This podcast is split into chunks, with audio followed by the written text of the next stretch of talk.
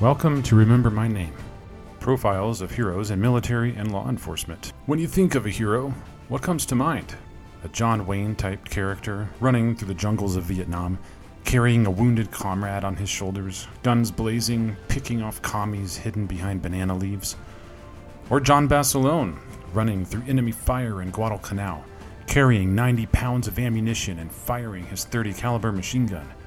Or Robin Olds, Air Force Triple Ace F 4 fighter pilot on a mission in Vietnam, dodging through enemy flak with his sights pointed at his objective? Or is it the unknown soldier who bravely fought alongside his men, but whose valiant acts will never be known because no one in his platoon made it back alive to tell the story? A hero is someone who stares at fear, knowing they could very well die, but continues on ahead. A hero is someone who takes that next step despite the risk. Heroism is something that is ingrained, not learned. A hero understands the responsibility that comes with freedom.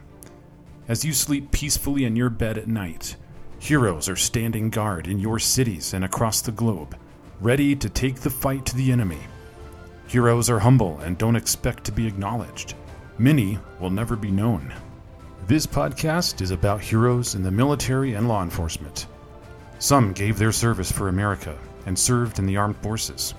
Some have paid the ultimate sacrifice for our freedom, and others protect the local community and died in the line of duty. Our lives would be a whole lot different if it weren't for the hard work and sacrifice of these brave men and women. They could have gone on to live lives that were less dangerous. However, they dedicated themselves to your protection. If you ever have the pleasure of talking with one of them, they'll tell you, I'm not a hero but I had the honor of walking beside a few. Others will say, the real heroes are those who didn't make it back home.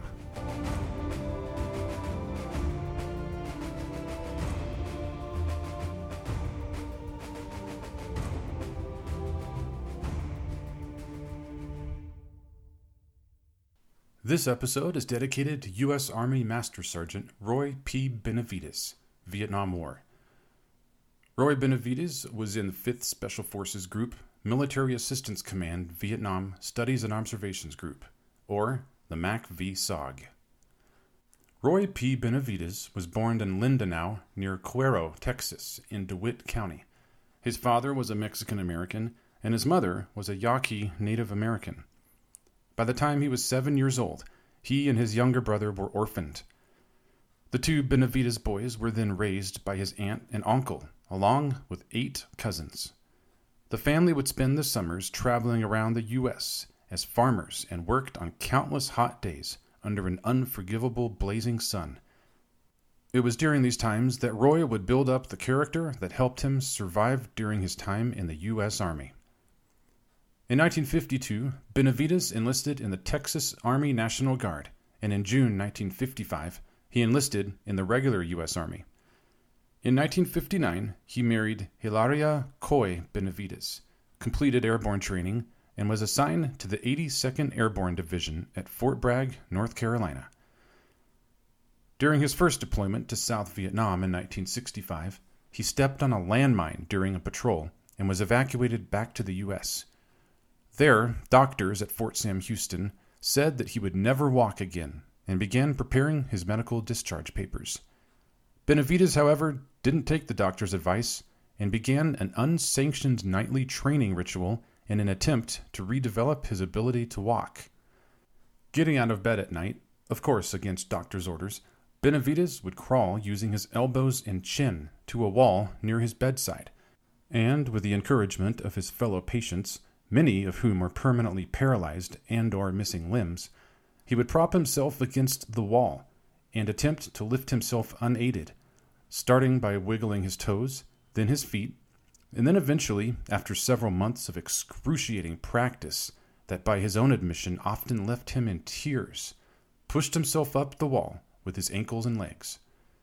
After over one year of hospitalization, Roy Benavidez walked out of the hospital in July 1966 with his wife at his side, determined to return to combat in Vietnam.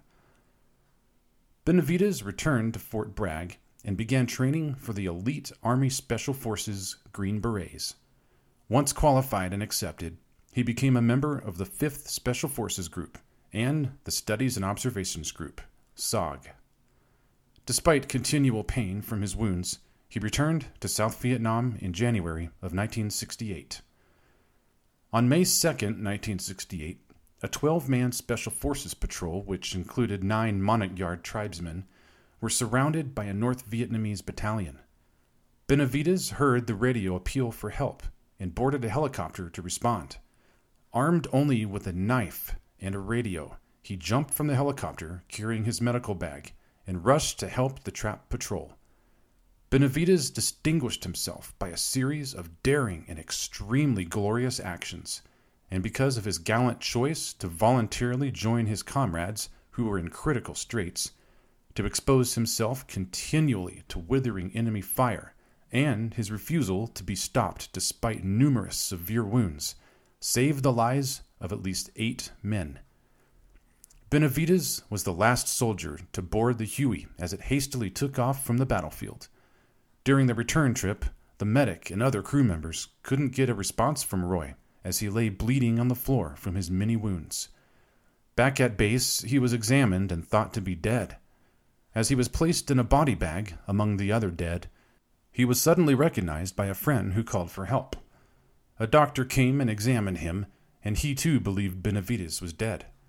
The doctor was about to zip up the bag when Benavidez managed to spit in his face, alerting him that he was still alive.